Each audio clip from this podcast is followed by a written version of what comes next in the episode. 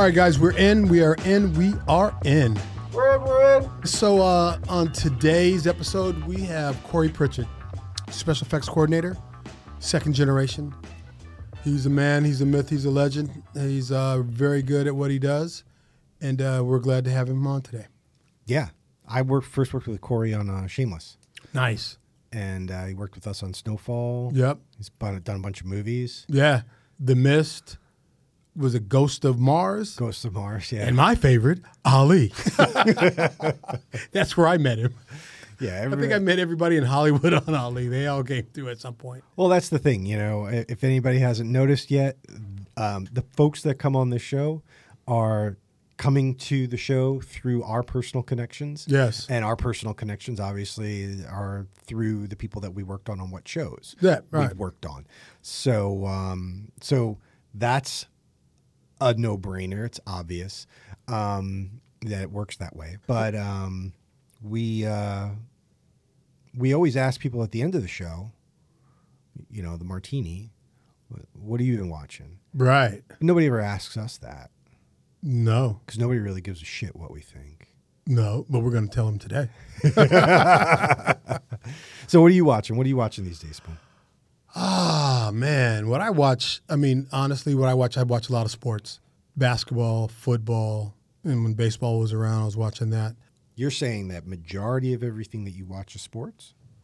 Yes. Okay. Yeah. I'm much more of a, that, that is my um, uh, reality TV is sports. Okay. You know, right now it's basketball season and football season's up. What I have been doing is binging, and I binged watched, hopefully I'm saying it correctly, Ash- Ashoraka? Ahsoka? I think it's a show. Ahsoka. Ahsoka. I believe it's Ahsoka, the uh, Star Wars series that's on Apple, I believe. No, No, not no, Apple. No. no. on Disney. Sorry. Sorry, Disney. Blasphemer. Right, exactly. so that was very cool. Um, I did a crazy one the other day. I, I did it all in one day. It's called, uh, it's the one that I think Merce talked to us about, uh, Lion Special Ops, Lioness. Okay. With uh, Zoe Saldana. Uh, it's really good, really good. I started doing, oh, a really good one.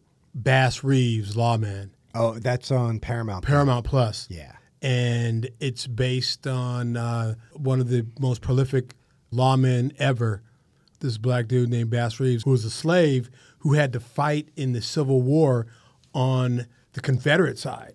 Oh, geez. Yeah, that was quick. That's how it opens up, and um, he ends up uh, escaping after they go back to the plantation. He beats up the owner, kicks his ass, and takes off and goes to the Indian country and ends up just being the man. You got to see it because you don't fuck with Bass. The first time I was introduced to that, I, I don't want to call it a character because it's it's a historical figure. Exactly. It's a true story. Right. Uh, I'm sure it's fictionalized to a certain Yeah, of degree. course. But um, the first time I was introduced to Bass Reeves, I didn't even know about Bass Reeves. And sadly, the first time I really was clued into the Tulsa, um, Oklahoma. Oklahoma massacre was um, watching the HBO series The Watchmen. yes, Bass Reeves is a character in that. right. But Bass was long dead before the, the Tulsa, Oklahoma. Right, but I th- th- some I can't remember exactly how Right. it tied in, but he th- there clearly was a a reason and a place for his character in, Right. in the series. Well, you know the other the other thing is is that supposedly the character of the Lone Ranger is based on Bass Reeves. Really Yeah. nice. Yeah. So you can see how at during that time in the 50s Bass probably wouldn't have been welcomed into middle America. So- Right. So, the Lone Ranger is is supposedly based on Bass Reeves. but the lore of Bass Reeves was sort of there in the ether yes. at at the time when this character called the Lone Ranger was invented. Yes. That's cool. Yeah, and Bass was, I think, supposedly he, arrested over three thousand criminals.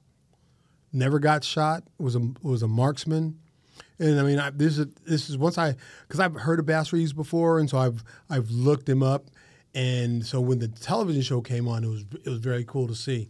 But uh, yeah, he was the lawman of that time. Three thousand arrests, and he arrested his son. His son killed his wife, not his mother, but his son's wife. And Bass was like, "Yo, I got to get you. I got to get your boy." and Bass arrested and sent him and took him to prison. Wow. Yeah, it was like, "Yo, this is my job, baby." Yeah. Yeah. So Wow. I watched Loki. Oh, was pretty cool. Yeah. I, I've been wanting to watch Loki, but you know the effects of the strike, you know, forced. I'm, I'm sure many of us to tighten up our belts. Yeah. And if you're listening, Disney, um, I'm I'm available. I, I'd be more than happy to take a job and get a subscription to your streaming service once again. But because of that, I have not watched Loki as much as I loved the first season. yeah, the second season is pretty cool too. Is season two finished? Have the, all the Yes. episodes come out? Yes. So okay, so like So you could I, just binge it. I could binge it right. You could days. you could do it. Yeah, do a day and just binge it. Uh, well, what are you watching? Um, I'm almost done with. Uh, I know I'm a little late to the game, but uh, Wednesday. Dude, I never seen Wednesday, and I, I'm glad you said something because I totally forgot about it. I think it's really good. It's uh, Right. it's enjoyable. It's Well, it reminds you of childhood. Yeah, You know what I mean? Because it takes you back to takes you back to the Addams family. Yeah. And Wednesday, you know, but it's updated, so it, you know, kind of Wednesday gets to have a new audience. yeah. But you know, I remember the Addams Family black and white television show Mm-hmm. with John Astin and oh, I can't remember the name of the mother, but played beautifully by Anjelica Huston in the movies. Oh yeah, absolutely. Yeah. And this is um, Catherine Zeta-Jones plays Morticia. Oh, okay. Yeah, Catherine Yeah, Zeta-Jones. she probably does a really good job. And my personal favorite casting choice in Wednesday is as Gomez Addams, played by Luis Guzman. Right. Freaking uh, that man is just hilarious. Just I, I hear his name, I laugh. You know, he's just a funny dude. Um, Right. I worked with him on uh, on Shameless on I think season ten of Shameless. He was like, um, he was like. Uh, Frank Gallagher's like nemesis, right. But they- they end up collaborating on Yeah. on uh, being homeless together. Oh man, it was called the Homeless Games or something like that. right, Like, right. That was so funny. They were hilarious. Yeah, that was a that, that's something for all you kids out there. Go out there and watch season ten of Shameless. right. yeah. Yeah, so I'm watching like Wednesday. I'm, I'm trying to finish that. I, got, I think I got one more episode. I just finished the Doom Patrol. That was fun. I was uh, Doom Patrol. Doom Patrol. It's on HBO. It's like it's a DC comic series. Oh, really? I hadn't checked that out. yeah. They shoot that in Atlanta. Greg Namora, he works on it. oh, okay. out in Atlanta. You got to stick with it. It's kind of corny, Mm-hmm. and like all the special effects are just barely acceptable. but that's that's sort of like the style that they're an aesthetic they're going for. Right. So um, it- it's totally cheeseball, but I like it. And um, they just finished the series finale, so I've been kind of watching lessons in chemistry on and off. I really like that. It's Mm, uh, that Apple with? TV. I'll have to check that out. Who who's in it? Um, what's her name? She plays Captain Marvel. oh, Brie Larson. Yeah, Brie Larson. She's the uh, the lead in that. It's based off a book.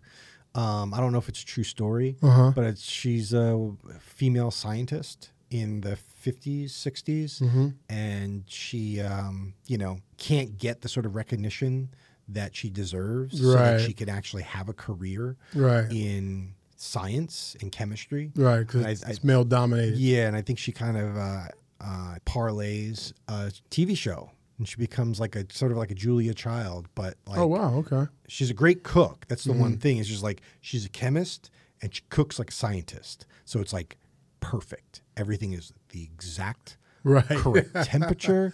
Everything is like prepared Right. exactly, precisely the way it's supposed to be per the recipe. And so she does this. Like I guess she winds up doing bringing her skills as a scientist to her cooking show to a TV show. Oh, nice. So I've, I was watching bits of that. Haven't finished that either. You know, I've been busy with this, with the podcast. Right. Been busy with trying to scrape together enough money right. in order to Right, survive. Exactly. Like, I'm not trying to watch TV. Yeah, I mean, I am trying no, to watch. TV. No, you are. But I mean, there is there's things that are a little more important. yeah, no things that we have to do. Yeah. Um, So anyway, I mean that's that's kind of that's kind of my thing. That's what I've been watching is like those those, those shows. I'm trying to think if there's anything else that I'm really like super jazzed about right now. I want to check out that Godzilla mo- series. Ah, yes, I've Mo- been Monarch. Monarch, yes, it's really good actually. You know, visual effects are great, but um, I'm up to episode four, and I think episode five comes out Oh, either okay. Saturday or Sunday. right on. Saturday, Sunday, Monday, something like that. It's always like the beginning of the week. Because what I usually do is I don't watch anything, and then on Wednesday I'm like I'm watching like three or four shows. Right, right. Yeah, Yeah. if there's no basketball or football. Yeah. Yeah.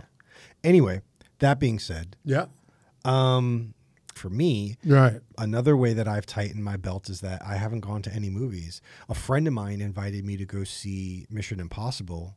Since the since the strike started, that's the only film that I've gone to see Right. in the theater. Because I do want to go see uh, Napoleon Yeah, and Oppenheimer. in Oppenheimer. Yeah, um, Napoleon seems like it's going to be pretty cool. Oppenheimer, I didn't I haven't had a chance to see it, but I want to check that out. The last thing I went to was Blue Beetle. Oh, did you like it? Yes, very Cool. well done. And now it's on HBO, and uh, I was just watching it the other night. I seen the creator. It was pretty cool. Okay. I wasn't overly enthused about it, but I wasn't disappointed. Mm-hmm. It was, I, I I dug it. You know, I like that sci-fi. What I want to see, just being a kid, Wonka, and Wish. Oh, yeah, the holidays. The holidays are upon us. Yes. So those are some holiday movies. Yes, exactly. exactly. You know what's not a holiday movie, What's that? but it should be? What? Ghosts of Mars. Well, I mean, it could be a it could be a um, Halloween movie. it could be like a Valentine's Day movie. I don't know, but okay. St. Patrick's Day? I'm gonna, I'm going to stick with Hol- with Halloween. Juneteenth. What it? No. well, it does have Ice Cube, so so I may eh, we're we're pushing the line, but maybe.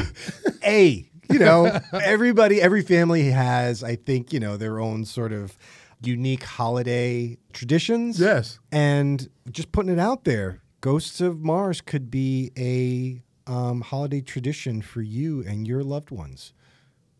I'm not sure you're going to get much on that, but listen, I'm with you, brother. Okay, and I'm going to leave you with this. One of my holiday special movies is The Life of Brian. That is hilarious. Monty Python's Monty Python. The yes. Life of Brian. That is hilarious. yes. Yeah, I, I think one of my favorite uh, movies from that era would be uh, Blazing Saddles, which I watched the other day. Hilarious. what did he say? The sheriff. The sheriff is a. He said the sheriff is coming. no, I did. Dang, blang it, God darn it. The sheriff is a. He says he's coming. You'll need to watch the movie to find out exactly why we're laughing so much. That is a classic. That is a classic. so anyway, Ghosts of Mars was one of the many films that Corey Pritchett, our guest this week, special effects coordinator, has worked on. Corey's such a good guy. His his father got him into the business, um, and he'll tell you the story about how his dad didn't hire him right away, but kind of farmed him out because his dad wanted him to be able to work with other people. Right. But uh, yeah, Corey, great dude. Really love working with him. And um, here we go, guys. Corey Pritchett, special effects. Dun dun dun.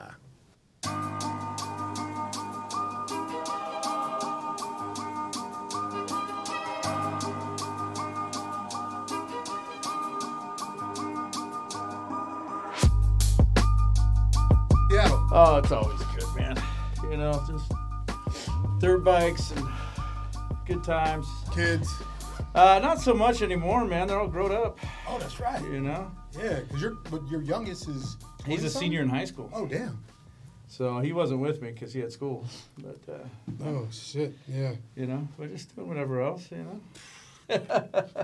so he was Oh, laughing his shit. ass off. Oceanside. Were you you been Oceanside? Yeah, we used to go down there for. Uh, I used to, shit, I Did used you, to work live on there. Animal, did you work on Animal Kingdom? yeah, Yeah. I did six seasons down there. You did Oh, six yeah. seasons down Oh, there. okay. All right. Oh, I'm sorry, four seasons out of the. So you know Julie Heron. Yeah. Yeah. I know okay. And uh, who? What was the other? What was our other PA? That ran base camp. Greg. Greg Namora? Yeah, Greg Namora ran Did he, did he work on that? Animal. Animal. Animal We, we actually Andrea came out a couple times on that too. She Yeah. did a couple little stints. Yeah.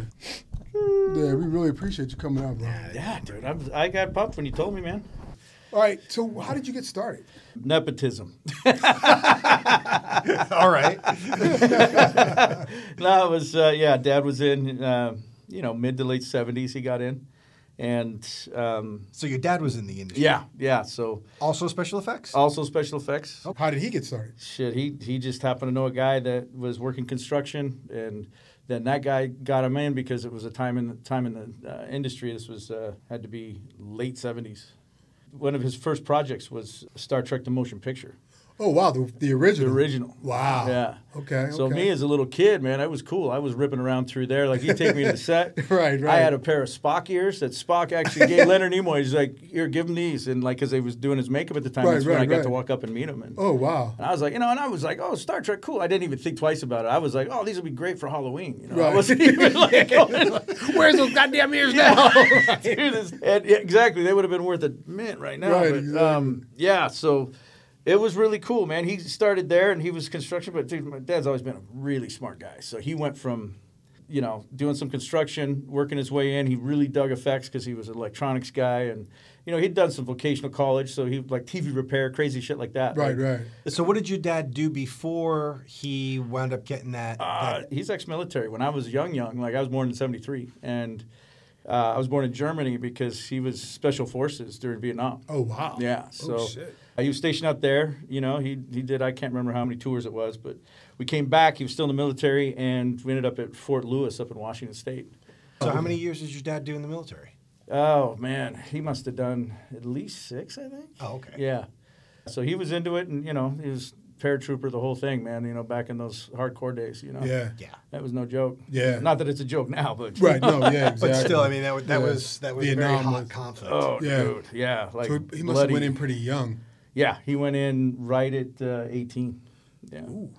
But yeah, his dad was dad was into it, and you know, so he understood all that, and then he became a big, you know, pyro guy, which was great for when I started training, you know, and uh, got into it. I didn't want to do it, you know. I didn't think I you was gonna do it. You didn't want to be. You didn't No, wanna- man, I was gonna be an, I was gonna be like an English professor, a history professor. Really? yeah. Nice. Sounds totally crazy, right? Right, right, right, Like, Can you imagine me teaching the kids? So what you're saying is that when you were in high school, you Yeah. were an academic. Yeah.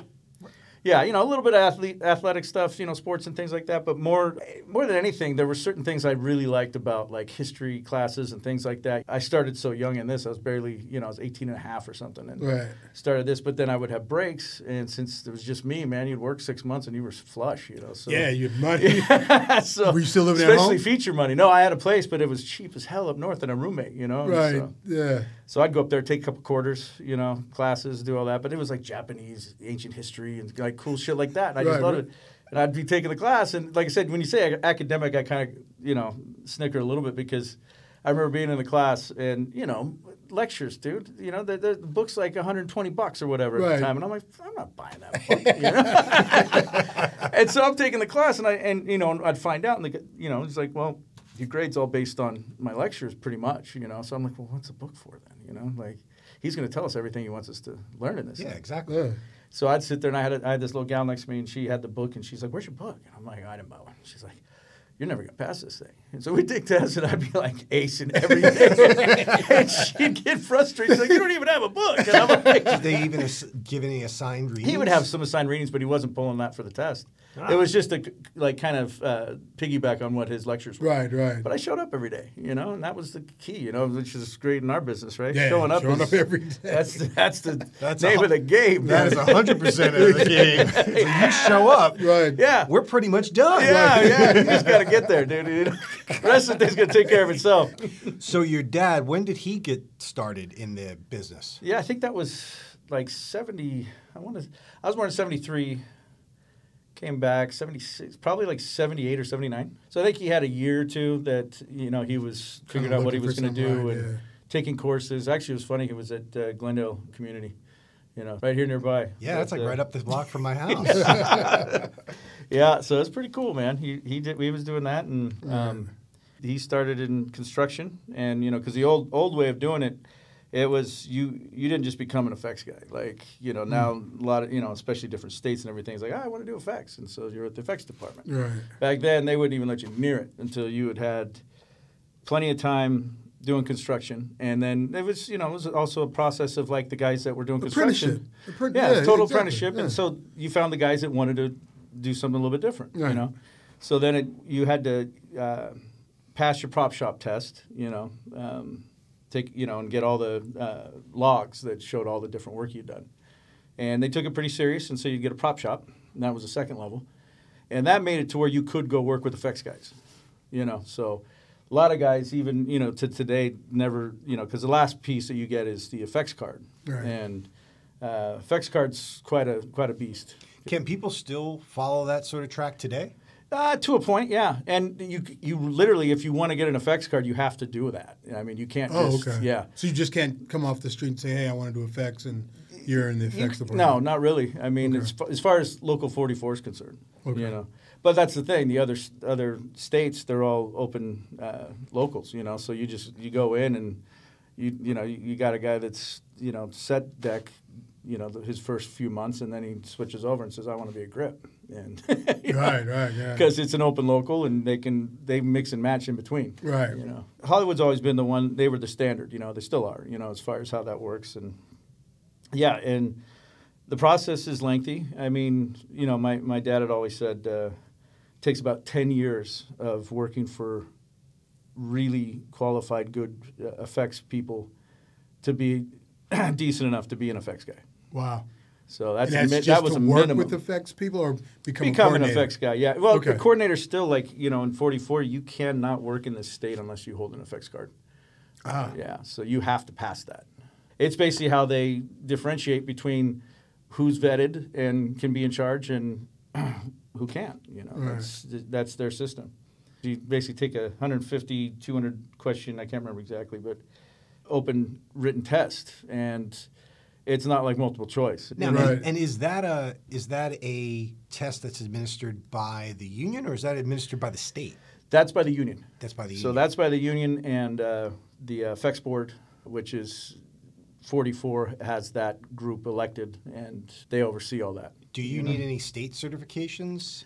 Not in for California? not for actually effects, but you need a state certification for any of the pyrotechnics. So, which is interesting because when you take the test, everything they're asking about has nothing to do with pyrotechnics. It's all the other stuff we do. really? Because you got to figure. I mean, we got to do steam and no boilers, but um, you know, like the test is once you pass that, they give you a, a verbal test, and it usually it's four to six hours, and you got A five, six test? guys, yeah, that are testing you, Wow. question after question. The way they start is they give you a box, and it's full of all this like basically effects paraphernalia, I guess you can call it. You open it up, and you start pulling things out, and you name what it is and what it's used for.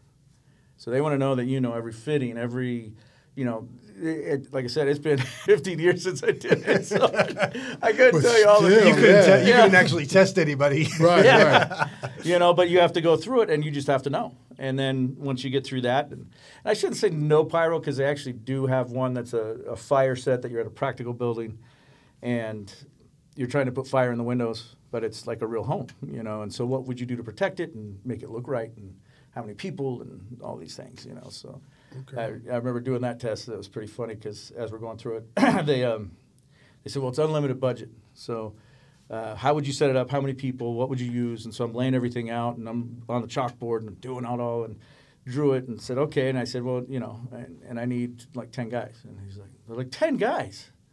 I'm like, well, what do you mean ten guys? And I said, well, you said unlimited budget. and they're like, well, where would you put those ten guys? You know? And I said, well. You know, you'd have two guys over here for fire safety. You'd have another guy that has to be on this ball, another on this, you know, and laid it all out. And it pretty much worked out to it. It was a little heavy, but, you know. And they said, well, why'd you say 10? I said, because, man, you got to keep the brothers working. and they all laughed. And the best question was because they all knew my old man. And which also, I think, made it a little, they're a little tougher on me, you know, which Yeah. I found out later. But one of them goes, well, what if uh, you and your man were doing, your, your old man were doing this project? What would, uh, how many guys then? And I said, well, it'd just be me and my old man.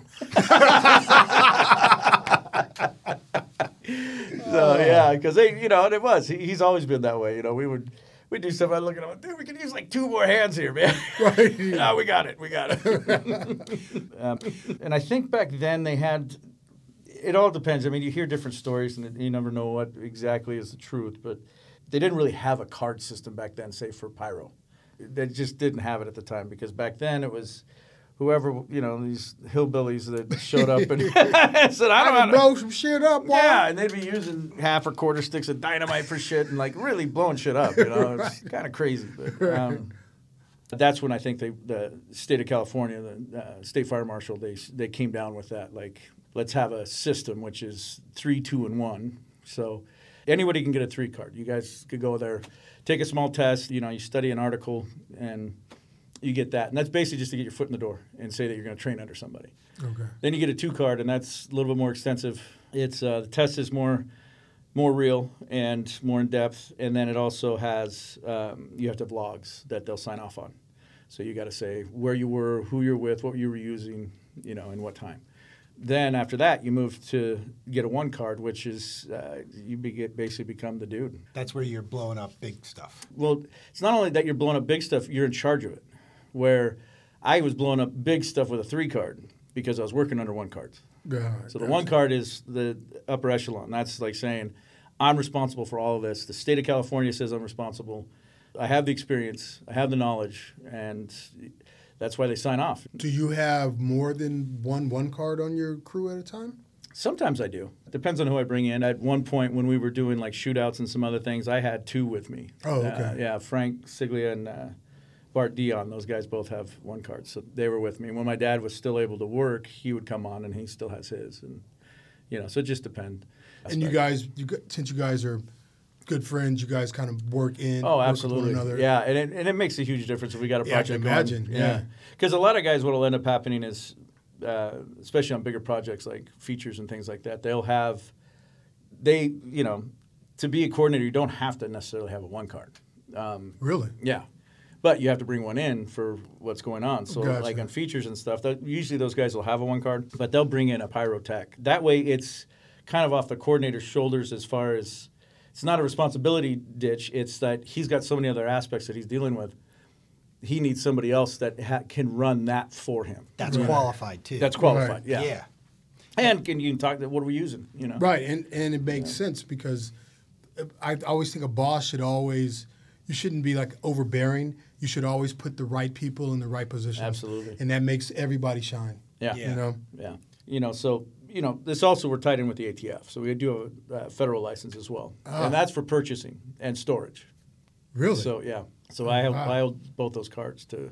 wow, I didn't. I had no idea the ATF. This is why I love this because it's like, what? No, I've, I've heard that before, Yeah. and it makes I'm- total sense. it It's like, does. Yeah. You have a bunch of explosives. Explosives, yeah. Exactly. it's like, What are you gonna do with that? we'll see. I mean, it, we're, we're giving it away at the end of the shoot if you know.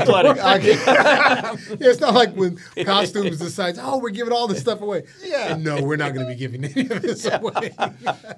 No, no, no. That's there's a huge contingency plan and everything. So we destroy stuff that we don't use unless I, you know, because I also have a storage aspect that I can utilize, and you know, we've got magazines and things like that. There's a certain amount that we can keep as long as you have it stored correctly.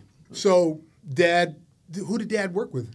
He worked with uh, one of his main guys. He worked for um, was uh, Tommy Fisher, if you know that. name. Oh, yes. About one of- yeah, about I know, big yeah, I know yeah. Tommy Fisher, yes. And then uh, who he came up with and was really tight with was uh, Michael Lantieri. Oh, get out of here, not the Lantieri boys. Yeah, yeah. Oh. No, dude, those are my people, man. Yeah, yeah, I, I did uh, Congo with those guys. Oh yeah, okay. Yeah, Louis and Michael. Yeah, no, we talked. I just was talking with Lou today. I mean, we we're Really? like we're family, man. I I was talking to Michael uh, last week, and you know, like I said, they've known me since I was probably like six, seven years old. Oh, so, wow, Yeah, so you know, like I said, my dad, they, you know, when he when they were first coming up, it was over at uh, Paramount and Universal were the two uh, studios. My dad was a Paramount guy, but they had worked on.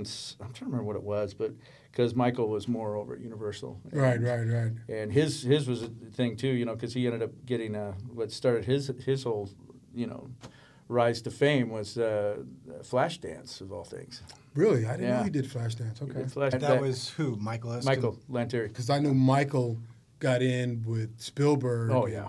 and he got in with um, Kathleen Kennedy and Frank Marshall. Oh, big time, dude. Yeah, Zemeckis, all those guys. Yeah, man. all those guys. Yeah. So not a bad group to know. No, not in Hollywood. About as tough as they get, man. You know, I don't know how you get much higher. Right, right, you just don't. Right. But, so uh, they grew up, and then so pops went on along into, and became a Effects coordinator after a bit, yeah, because he, like I said, he worked under him. He- Uh, Howard Jensen, I don't know if you've ever heard that name. He Mm-hmm. he used to have a company. He was a bit of a legend, and uh, he had Creative Effects, which was a rental house. Okay. So like all the Ritters and wind machines and boilers and all that kind of stuff. But uh, yeah, like I, I was lucky, man. I came in right in like 91, 92, and that was right when.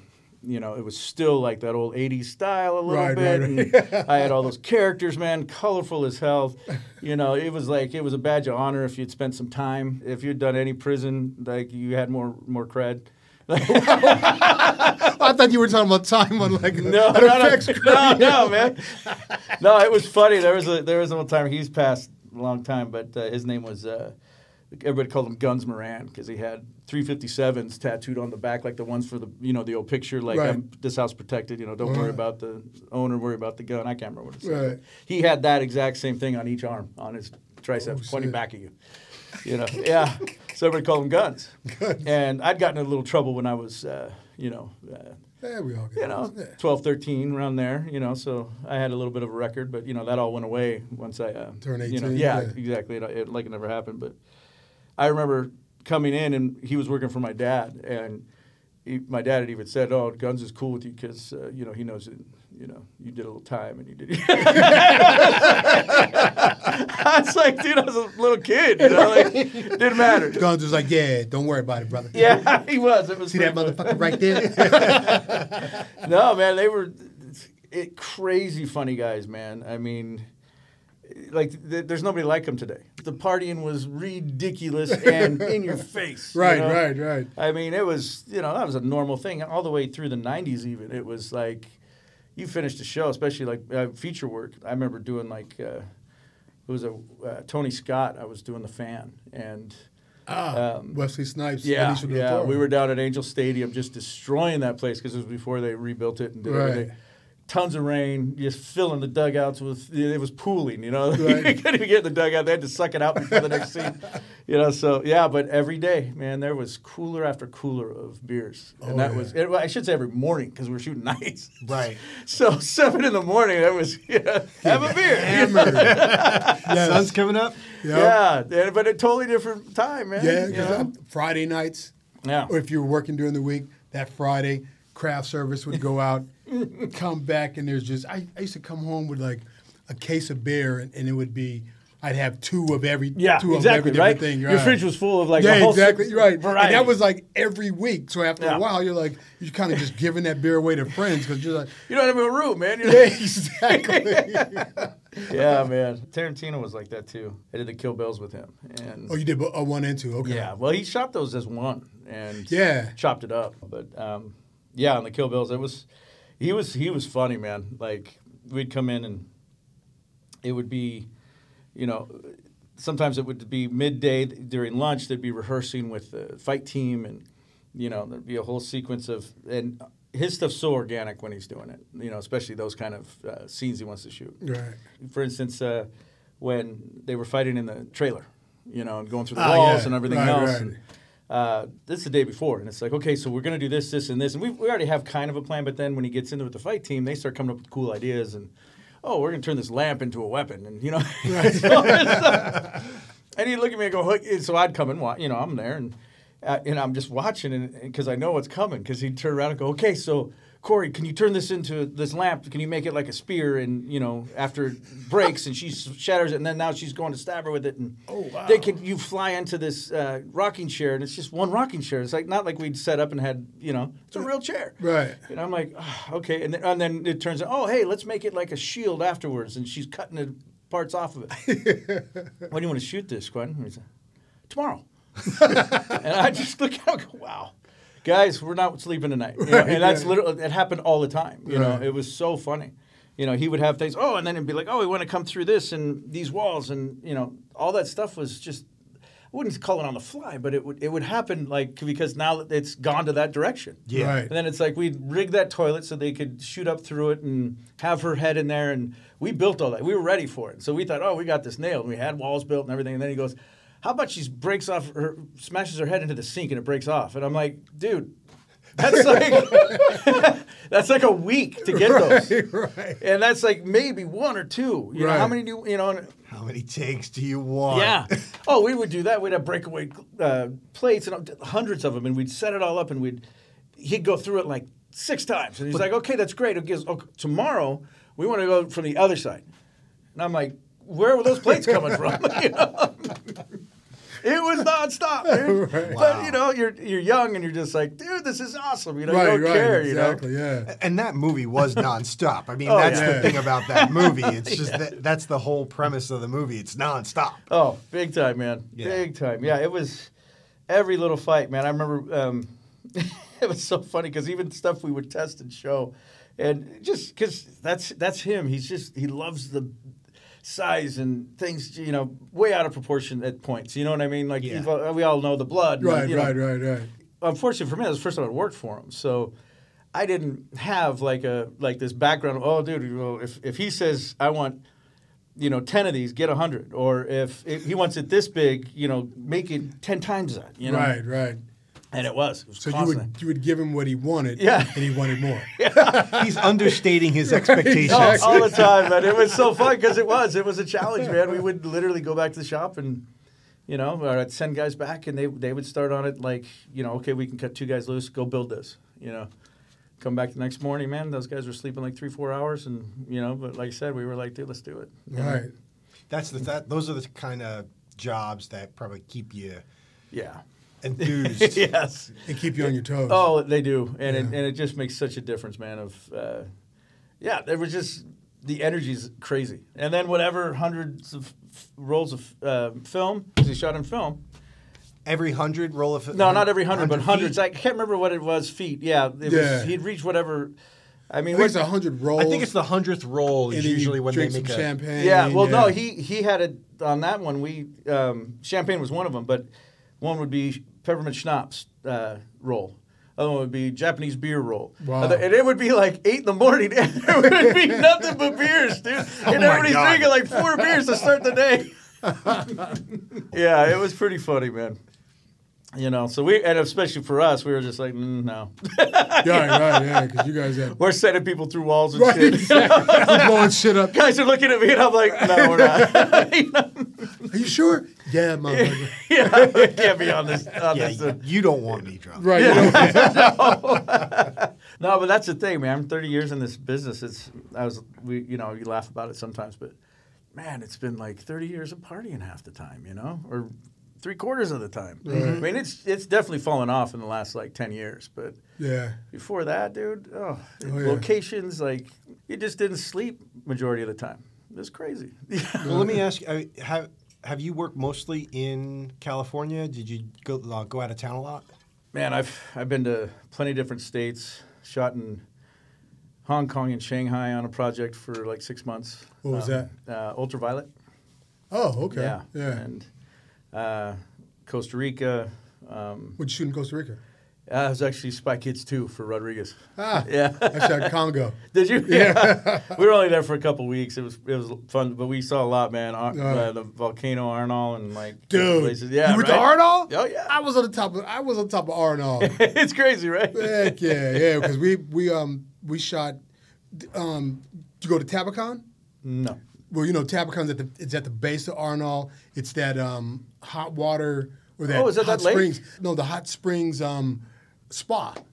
Because I do remember in the sequences we were doing, there was a lake down at the bottom somewhere. Right. Yeah, the lake is on the west side. West side. Okay. Right, and and where our base camp was right at Tabacon. Got you. Yeah, yeah. Yeah, because I remember in that we had a sequence of it, like they got launched out of the volcano and landed in that lake. Right, that right, was, right, like, right, right. We were out there with some boats and doing our thing. but- Oh, okay, yeah. yeah. No, man, a lot of places like every state you can think of, Connecticut, Texas, tons of time in Atlanta. Right. You know. So, did you do a lot of um, features in, in the beginning? You said you got kind of got started in '92, right? Yeah. yeah, the first feature I was on, it was actually it was called a movie called The Temp, and it was in Portland, Oregon. Temp. Timothy Hutton, um, Right, and he and Faye Dunaway, and and the girlfriend was a temporary. yeah, Lara Flynn Boyle. Little friend boy. yeah, I remember that, and she was crazy. Yeah, she was crazy. Right, man. right, yeah, right. yeah. It's funny you look back at it now, you're like, oh. but it was the Yeah. times. Right, exactly. Yeah. But uh, yeah, no. So I did that, and then it, what was great for me was, you know, I joke with the nepotism, but um, yeah, when I came in, I did that. Basically, that show organized, so I got my retroactive union days, which was oh, so it was non-union. yeah, it was non-union. That's why I could get on, and that's how I got my days to get in the union. Because Oh, it nice. flipped. Yeah, Gotcha. yeah. So as that happened, I remember we get to the end, we're packing everything up, and look at my dad, and I'm like, "So what are we doing next?" You know, and he's like, "Well, I got a job in such and such." I go, well, "When do I come?" And he goes, "You're not coming." and I'm like, "What?" And he goes, "No, you got to learn how to work." He goes, "So you need to go work for other people." It was like three to four years. He didn't hire me Wow. until he had heard from other guys That you were yeah, doing, that right. I, yeah. And that's kind of cool. I mean, I get from the kid point of view, like, what the fuck? Yeah, I thought they would get me your- into this. You know? Right, but your dad is like, you need to be because when I stop working, you need to be able to work with other people besides me. Exactly. Yeah. Yeah. Wow, that's pretty cool. So it was, it was, man, and it was great. You know, and that's when uh, I worked for a lot of other guys, man. Um, and one of the first shows I was on, because I was doing construction because it was still in those days, and he he would do little things. He'd make a call and go, "Hey, you got room for my kid?" You know. He's, yeah, he's yeah, in. yeah, yeah. And so I remember I was working for, um, you know, great construction coordinator, uh, Dennis DeWay, and we were doing um, Crimson Tide. So, Ah, okay. you know, and I was doing construction, and I'd been doing construction for about two years. And Al DiSarro was actually uh, the head coordinator on that special effects, and so he offered because they knew that for us we were working eight-hour days because they, uh, DeWay was trying to keep everybody on because they were having some budgetary things of you know Right. it was big builds Right, but, then, but at eight hours, everybody's going to consistently work. yeah, Yeah. and so he kept that going. So then it opened up like, I, I think we were at six, they started at seven. So it was like three hours a day. And Aldo was like, well, whoever wants to come over and learn some effects, you work for free, but you can learn. Oh, and cool. so he was offering that up, like you're going to be here till seven, and but we'll show you. And they were doing all sorts of electronics and you know big huge gimbal. You know this thing was massive. yeah, you know, right. Yeah, yeah, the gimbal. all this yeah, stuff, exactly. steel work like crazy, everything. Yeah. So I started doing it, and it was probably like it was a good handful. It was like eight or nine, and after a week, there was like four, and then after another week, there was two, and then there was me. you were the last man standing. and I'm sitting there. One of the guys that was he was one of my partners, and uh, when we were working, you know, uh, construction, and all of a sudden, a gang boss comes up and he goes, he goes, "Hey, Pritchett," I'm like, "Yeah," and he goes, "You're moving on to effects." I'm like, "What?" and he looks at me. He's like, "Damn it!" You know, because he had started again. He did. He was like, "Ah, Right. I don't have working for free," you know. Yeah, but, but people don't have no idea when the opportunity comes to you, even if it's for free. Yeah. So I was like, man, I'm going to work. I, this is what I'm going to do. Yeah. Learn like crazy. Met another guy that was this steel foreman, Jimmy Guerrera. He's not in the business anymore, but he was a big steel guy. Steel like the metal. metal. Okay. He was the guy that you brought to build in a gimbal, you know. Ah, yeah. Well, what's a gimbal? Because I'm Gimbal is, uh, you know, basically it's a platform, raised platform that usually has like a center U joint. And this platform's 20 by 20, say, you know, feet.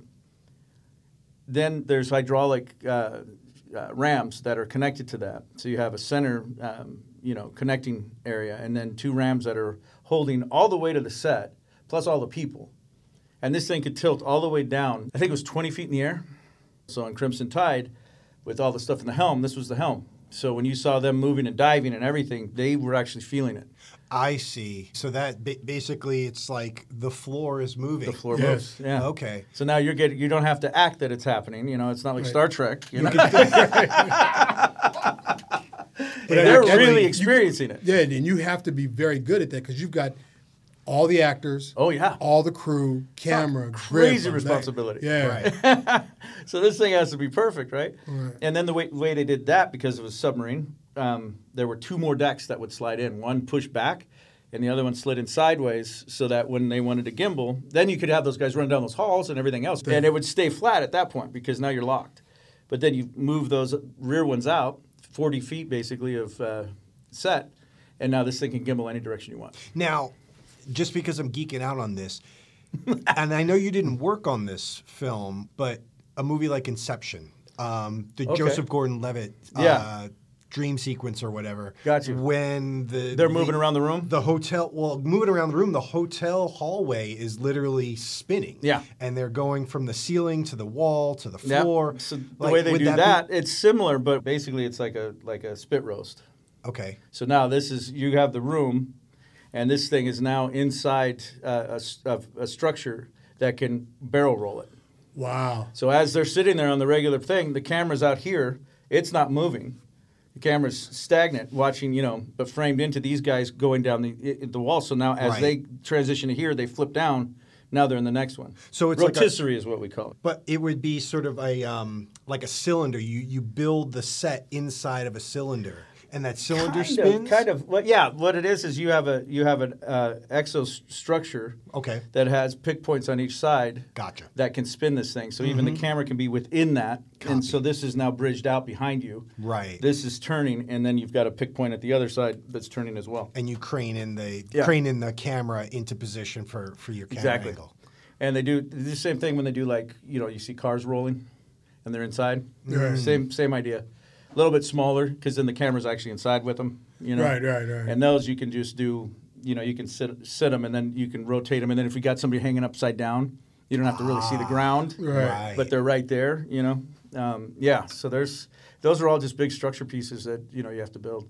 And they do a lot of it with the green screen. You know, you, like these marvels and stuff. They have motion-based controls. You know, all these things so that it just moves, and they, they can move the platforms. They can move the people. You got them flying. You know, th- And literally, some, sometimes they have the uh, the LED screens, and the LED screen is somehow computer tracked to the camera angle and the, and the angle of the the car, so that as the car moves, literally the background moves. the background moves with it. Yeah. Yeah. Yeah. Yeah, that part I, I don't deal with that end of it, but I, I mean, you know, when you're watching, you're like, oh, okay, so you know, and they're like, oh yeah, you just do this, and you're looking at them going, just give me some pyro, dude. But okay? Let me blow some shit Yeah. up. But that's how all the departments work together, synchronized Yeah. to give you this overall look. Oh, absolutely. Because then you got to figure things in the room. You know, you got uh, construction that they have to anchor certain things down, and you know, because this whole thing's moving, and then you, you've got to have things that are free flying, and they've got to be safe, and you know, all those all those sort of things. But yeah, it's it's always you know you guys know, man, it's it's Yeah. constant group effort. I've got a question. Yeah. Um, now that we no longer are going to use live ammo, Mm. does that also include not using squibs? And before you answer that question, can you explain what a squib is? Uh, well, squib is basically a small uh, pyrotechnic um, that's placed on on a uh, person's body, actor, stunt person, uh, electrically charged, uh, you know, explosive. You know? It's the gunshots we see when people Right. Yeah. get hit in and, movies. and you can Yeah. also have blood packs with We those? make blood packs, and we, we basically have a whole setup that we make the whole thing and then put it into the clothing. Gotcha. And so that includes the blood, the the safety aspect of it, the shield, and the pyro. Yeah. And then you know we've got systems that fire them, a lot of wireless stuff. You know, uh, that's become the name of the game now. I mean, Wireless? Yeah. Yeah, because I remember I get when I first got in, it was like, all right, let's get them wired. Yeah. I'm like, we just got them wired. No, let's get them special effects wired. Yeah. And you've got to have all those wires that go yeah, up. going up connect- everywhere, yeah. and then it's like down the leg. And Right, right. Sometimes you had it to where if he was going to fall, there was a little tearaway, so you kind of put them to where they would rip apart. Right. There were all sorts of stuff, and it was like on a nail board. Right. A nail point. One, two, three, four. Yeah, exactly. Yeah. So now with basically not using live guns anymore, live ammo. Yeah, that, I haven't affected- heard anything since uh, you know since the strike of that being the case that Mm-hmm. we wouldn't do squibs anymore. I mean, you know, it, it's tend to come down to you know time frames. A lot of times, everybody's like, oh, well, let's just you know, let's let's just do it digitally. Visual- Right. But I haven't had one project I'm on that I didn't have the, the uh, CGI guys, you know, visual effects going. Can he do just one? Can't we just, you know, Right, 'cause- so- right, you because them that. to create it out of nowhere is really difficult to Right. look right. Right, right. Versus using one of them, and then Taking that. you can move them anywhere and alter them. Right.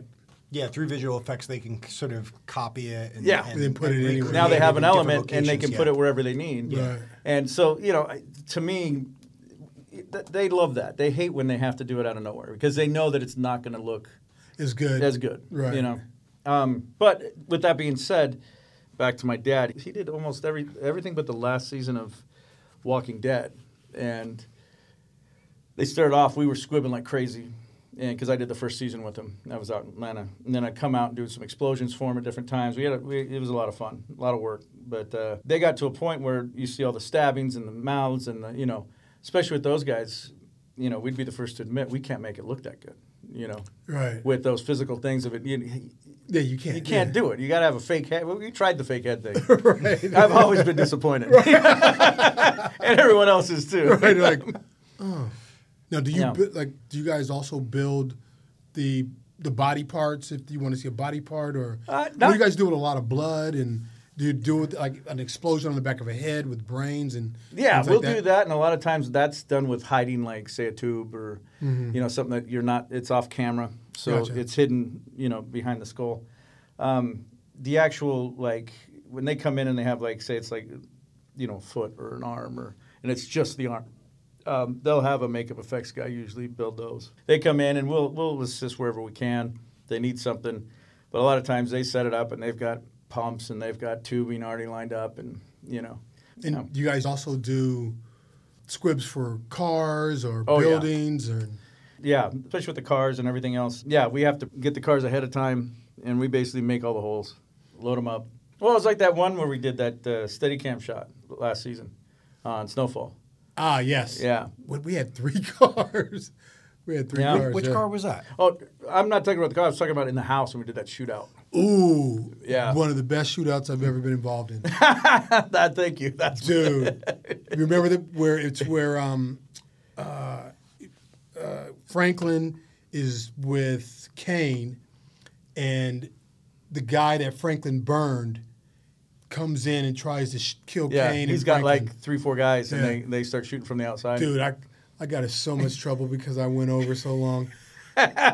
they were like, because because it just it was just the way we shot that. There was no way we could take lunch. No. No, No. We did like six. You were on it. We oh, All the, I, I I know I was there, but yeah, we You took might have been like outside. remember anything. six Yeah. mil, six mil penalties. yeah. It was just It crazy. sounds- Well, and, and, it, and it was interesting because you saw. I mean, where I was at, I had to put my foot down because I was like, "We're not going to get this right unless you guys do exactly what I say." Exactly. Because it kept being, "Well, let's go," and I'm no, like, I'm like, no, nope. no. You know? Which, which I, I was like, I was backing you because I was like, no. You- I, I had to have you there. dude. yeah, exactly. Because And you were like, if whatever he says we got to do, Yeah. that's what we're doing. You I'm, know. I'm not going to be sitting there. Well, what happened, Mr. Witherspoon? Well, I, the guy said we should go, and I went. and it wasn't Court. Was it Mr. Pritchett? It wasn't, sir.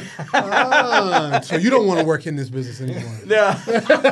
oh, it was funny because it was, you know, it was one camera, steady cam, Steady cam, dude. and he's ripping through like following them and then you know Going leading outside, them. And, yeah. and it was like all these this piece of you're not going to get half of it. Yeah. And the way it worked was because I had five guys firing.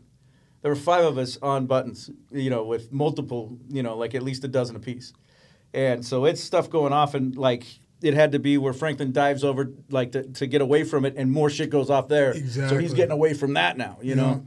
So it was just a sequence, and we had walls, we had the door, we had all the windows going, we had stuff at the chair. I mean, it was everywhere. Yeah. And And we needed to shoot the scene before we shot all the effects. yeah. And that's the worst when you're saving the like the biggest climactic part of the whole scene for the end of the night, and you wind up you shoot all the drama, you shoot all the you know the dialogue and everything, Yeah. and then it's like okay, we got a half hour. Oh. Right. You know, like no, Right. no, we don't. Well, and we're sitting like there, and everything's in place, and we're like, and you we know, can't walk away, Yeah. and we can't lose the light. Yeah. because everything, cause Yeah. it, 'cause it was It's- daytime, And it's, it was a, like a, about a year it's ago. a f- like a four minute scene max, but it- Exactly. it's not like oh, y- y- Yeah. there's no time cut. and it was about it was about about this time last year we were shooting it. Yeah. So sun is going down. Yeah. And I I just remember, uh, Car was coming to me like, "What the fuck's going?" And I'm like, "Car, we gotta get this shit." Done. She was like, I, "I don't know if I can. I don't know if I can get these penalties." I was like, "Hey, there's no way we're gonna get this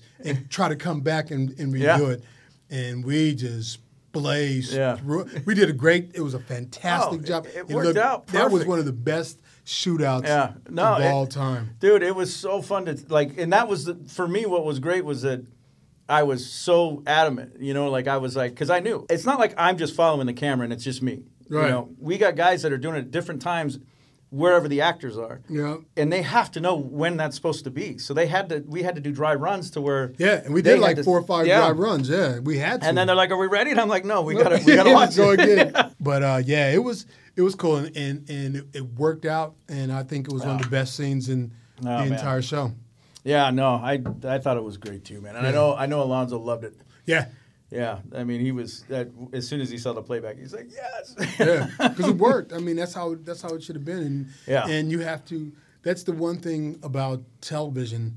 At times, no matter how much you prep, there's going to be something that's going to go wrong. Yeah. But TV is on a schedule. Not that films aren't, but TV Oh, is on a much faster. Got to get it done. We got to get it going. Without and you're doubt. basically shooting a, a feature every eight days.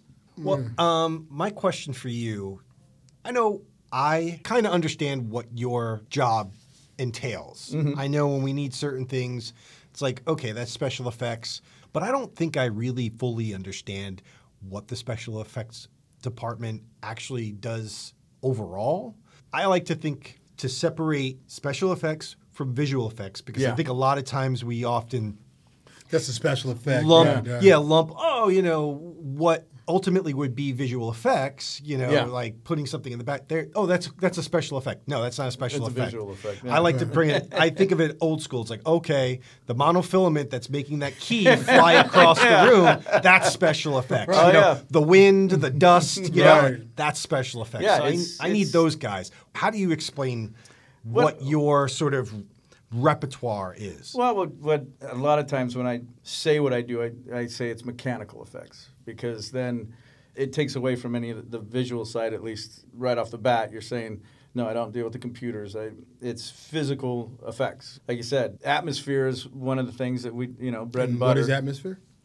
Uh, smoke for lighting and camera. Gotcha. Okay. You know, so we do that as far as uh, uh, pretty majority of your sets. You know, we're gonna have that. any of that haze, Mm-hmm. anything you know, it looks like you know the Ridley Scott aliens. It's Yeah. like that that haze. Yeah, that kind of flattening out some of that harsh light. yeah, you know? that god light that comes through the yeah, windows. That's- Exactly, exactly. So I, that has changed a lot over the years. What as far as what we use? and- Yeah. oh yeah, yeah.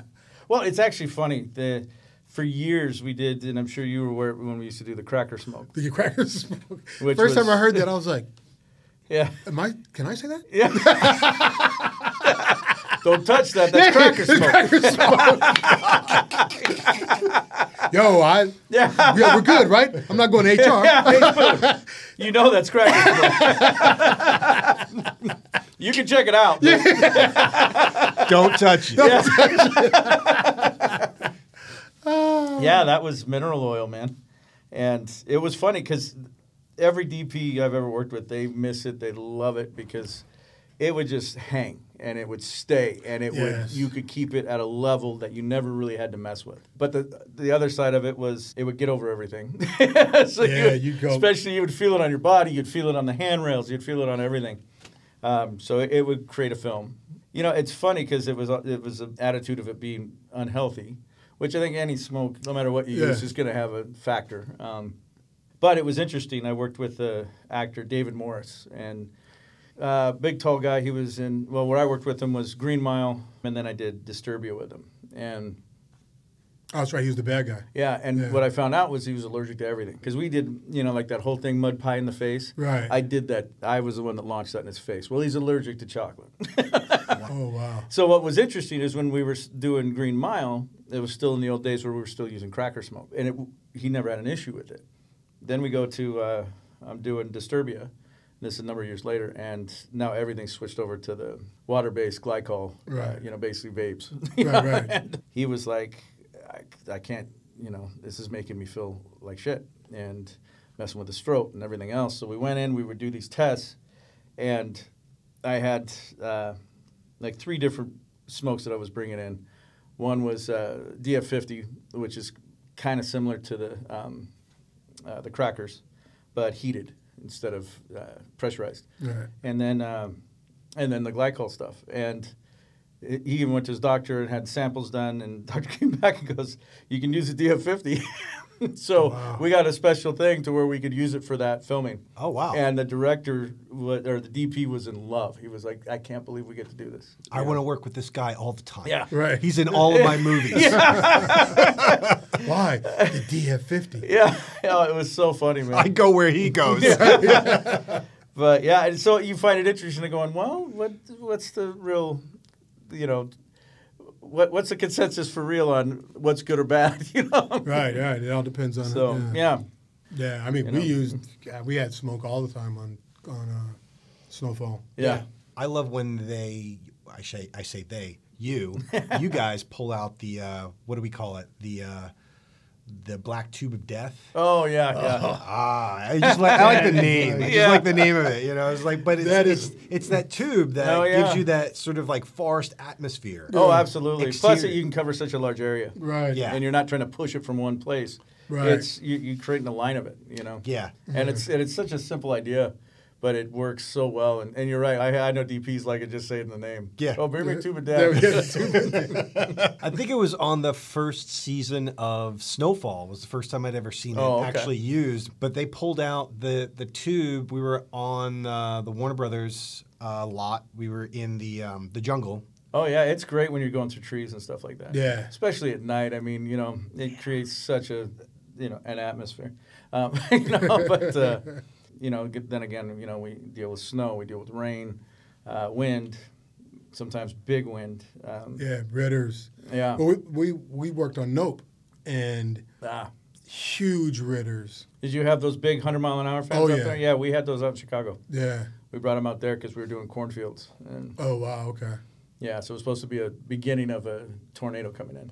Ah. Yeah. What was it? Was that? Did you work on Twister or something? No, it was on uh, Justified, the reboot. Oh, okay. Yeah. Right. Uh, this last Last year. year, yeah. Okay. All right. So, what are some of the like big special effects that you've done? Um, I worked on uh, well a couple of shows I did over at Universal. I did The Grinch. I was on that, and I was just working. You know, I was working under uh, Alan Hall for that one. Tons of builds on that, like the whole Grinch sled, and then all the Whoville stuff. And then another one I did was I did the second Jurassic Park, Lost World, with uh, Michael Ooh. Lantieri. Oh, okay. Now, and, and you guys really work hand in hand with uh, Stunts. stunts. Oh, big time. Yeah. Actually, back to that question, I did uh, Law Abiding Citizen, and that one had a lot of cool stuff. In, Yeah. In some really cool areas, like you know, car flips and explosions, and you know, uh, it all it just they vary. You know, like a lot of times you'll have certain ones that have a lot of pyrotechnic stuff, and you're you know you're blowing things up left and right. And then there's other ones where you're building a lot of stuff. You know, um, after I finished Crimson Tide, Guerrera he took me to do Showgirls, and Oh, I was doing steel construction. Yeah, that was in Tahoe. But for me, that ended up being uh, a big piece was steel fabricating, and so I did that for a number of years, and they would bring me on shows because I had that skill set. So, Oh, okay. So you you know how to weld. Yeah, a little bit. Yeah. You know. You do, you do welding. You you do construction. You worked in construction for a worked while. Worked in construction, uh, and then you know what we come through, we do all the plumbing work for them. You know, Right. so we got to be plumbers. Uh, yeah, you guys. If we're on a set and somebody needs to use the kitchen sink, yeah, has to or be the ready to stove, go, or, or you the know, stove. yeah, yeah. Right. So You're- that you're all running- that and run it. Right. But that's the kind of stuff. So- it sounds like unless you're shooting a Woody Allen movie, you're going to use special effects. yeah, pretty much. I mean, even if you don't even have explosions and stuff. I mean, Yeah, I mean, just the practical, like you said, mechanical effects. Right. What's the biggest pyro you've ever done? biggest pyro. We did uh, one that it felt like we did a lot on. it was uh, Ghost of Mars. I don't know if you guys ever saw. Oh it. yeah, we were just talking about that. Yeah. Remember how many explosions were in that? Yes, it was just the whole town, and then it was all on fire. and then the train. oh, dude. I love that movie. Yeah, we Yeah. did that in a gypsum mine in uh, Rio Rancho, New Mexico. Okay. Really? Nights, painted everything red. It's supposed to be Mars. you know. Right. Right. And then we had ritters for days, and you know all the doors had to work. Then it was the big battle and grenades, and you know, basically what we were taking were um, like five gallon jugs of water, filling them with gasoline, wrapping them around with uh, our det cord, and then putting a det cord base to them so it would launch it up in the air and spread it apart. So you had these big fireballs, five gallons at a time. Wow. So those are the ones that were like on the distance. Right, right. Boom, boom, boom. and then all the ones up close where they, you know, those would be smaller. And I mean, it was nonstop. We probably had two weeks of like a dozen explosions per take per night. You know, Wow. we had so much going on. Then when we had to have all the fires going, all those buildings were built. They had to last, so Right. they're all drywalled out and set. And then we had uh, propane and diesel to fuel them and, and have all the fires going. And so we had huge tanks of those sitting out there. you know? Just burning. Oh yeah, yeah. So yeah, it was that was a lot. It's yeah, like, nah, it no, was, yeah, it yeah. was. Well, I'm just curious about one last movie, The Mist. Yes, I yes. like that movie. Oh, that was a great movie, man. Yeah, there was a lot of mist. Speaking of um, Dude. Tube of Black- Death? Tube of Death. Oh yeah, well that definitely played a, a, a huge role on the sets. It wasn't so much outside when we did the outside stuff. Uh, I got a couple stories on that real quick, but um, yeah. One, uh, we shot that in Shreveport, Louisiana, and basically they were taking the convention center and turning it into stages, and so we were like one of the guinea pig productions in there, and it worked out really well for what we were doing because we had the the store, then the back of the store was on another piece, and parking lot, and you know, and whatnot, and it was all controlled. So the the parking lot was on a stage. Yeah. It was inside. Oh yeah, Nice. wow. And when he would be driving past some stuff at the end, that was on stage. Yeah. So that must have been a, a really big. It was big. Yeah, it's a convention center. So Oh, yeah. Yeah, yeah, so we had tons of room, and the way that we worked that out was uh, like that whole sequence where they're in the back and they open the door and the mist starts to come in a little bit and it's just kind of sitting there. All practical. That Really? none of that was uh, computer. How were you able to keep it just to sit there? Well, what we did was we put a box on the outside. That was coming through with smoke that was chilled. So we had, you know, like when you see the low ground fog, but we were mm-hmm. filling the whole room with it. So we would put so much in and then bring it up so it wouldn't just stay on the floor. Because we had to fill that cavity as thick as we could. And then on, on this side, the camera side, we had like a positive pressure with the air conditioning so that we could continually keep the smoke out. But then we had vent fans that we controlled it so that depending on how much we had, because it would always want to creep back in, Right. You would hit the vent fan to a certain point and it would suck it back out. So we could leave it just like crack that was like a foot and a half that would come and we would get to a certain point and then kind of dial it. And there were two fans and they would just completely keep it going. And when we first did it, it's funny how it works because everybody's in awe. They're just like, this is great. Cut to like day two or three while we're back there, you know, because it was a pretty long sequence. And it's like, whoa, whoa, can you get it like one more inch out? we're like, dude. so then where the tubes of death came in, we went through so much smoke fluid because we would fill, we kind of had the same principle. We just weren't using chilled air uh, or chilled smoke. We were filling one side. It was draped on all sides of the, um, on the edges of the store.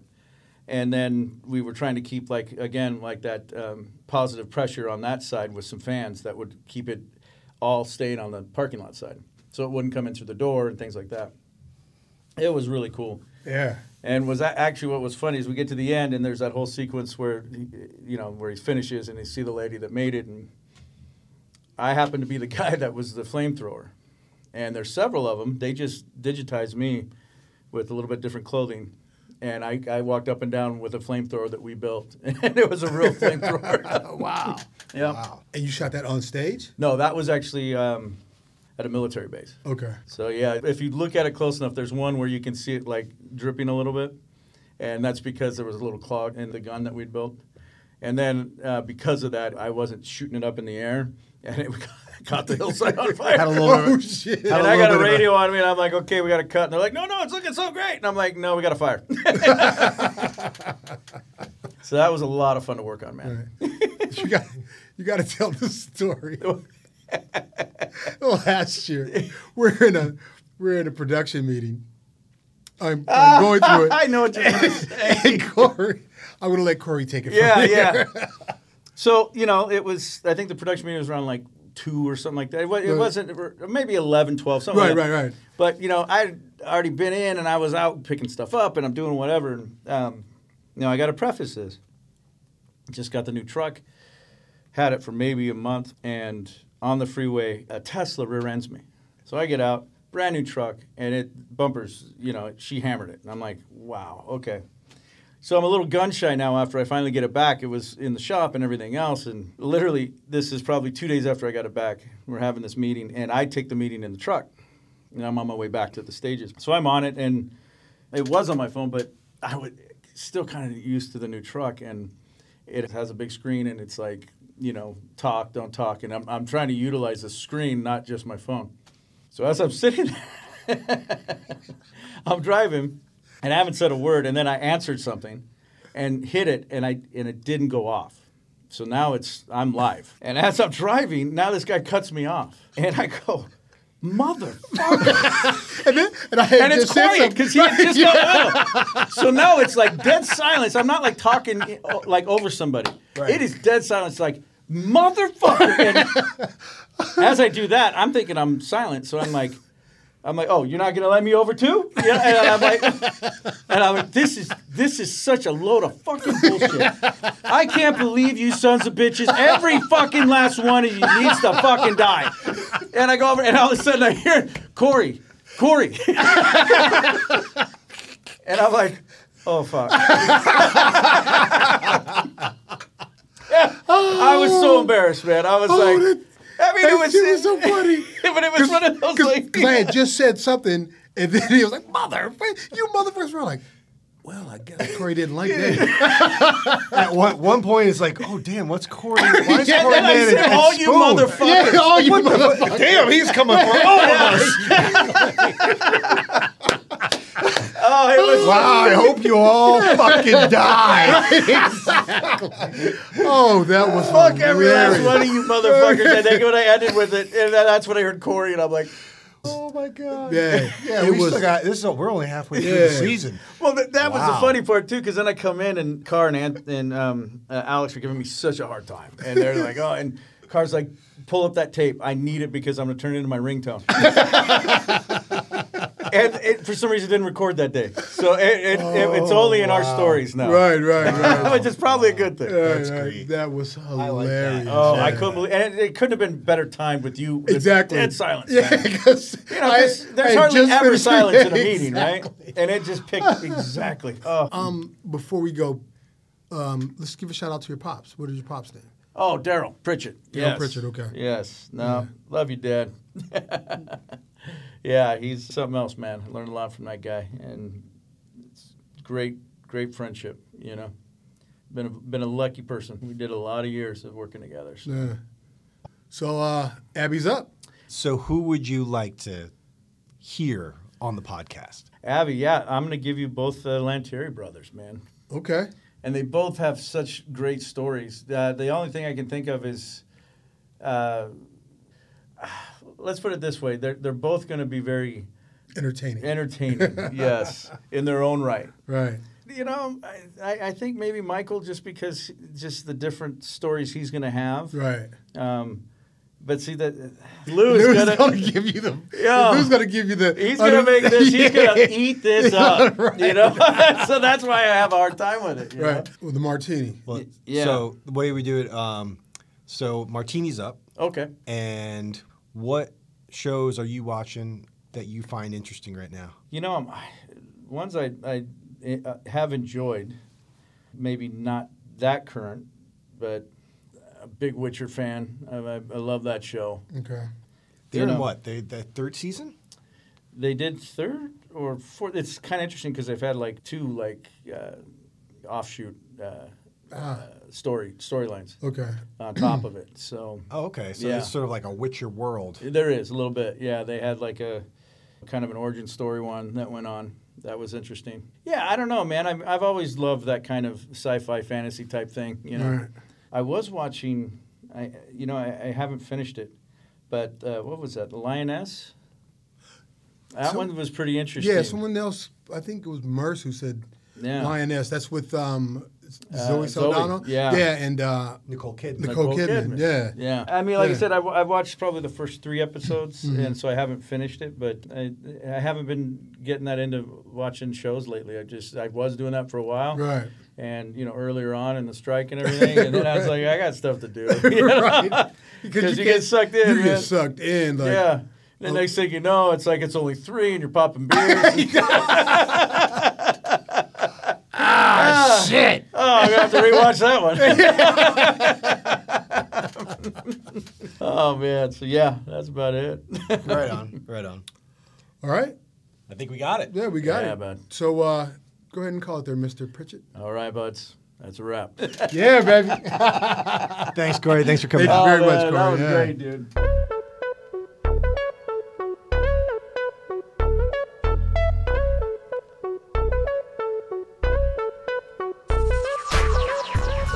Man, that was cool. I love Corey's stories. That dude is wild. Yeah, no, I love listening to Corey. Like, I've worked with him, and him and I, we've never talked about a lot of the stuff that he's worked on in the past. Right. And I didn't, I didn't know that he worked on the Mist. I loved listening to him talk about how he created the Mist Yeah. in that show. I mean, his department, special effects, created that character in that movie. Exactly. Which is the main character. Yeah, no, I mean like, that's the main. Yeah, it's the main adversary in the whole Right, thing. Was like, I mean, other other than that, it's just a bunch of crazy people in a freaking grocery store. You know, Yep. if you are a fan of the show, leave us a rating or review on Apple Podcasts or wherever you get your podcasts, and tell a friend about us. I'm BC, I'm Spoon. and we'll see you on the next one. Thank you. Bye.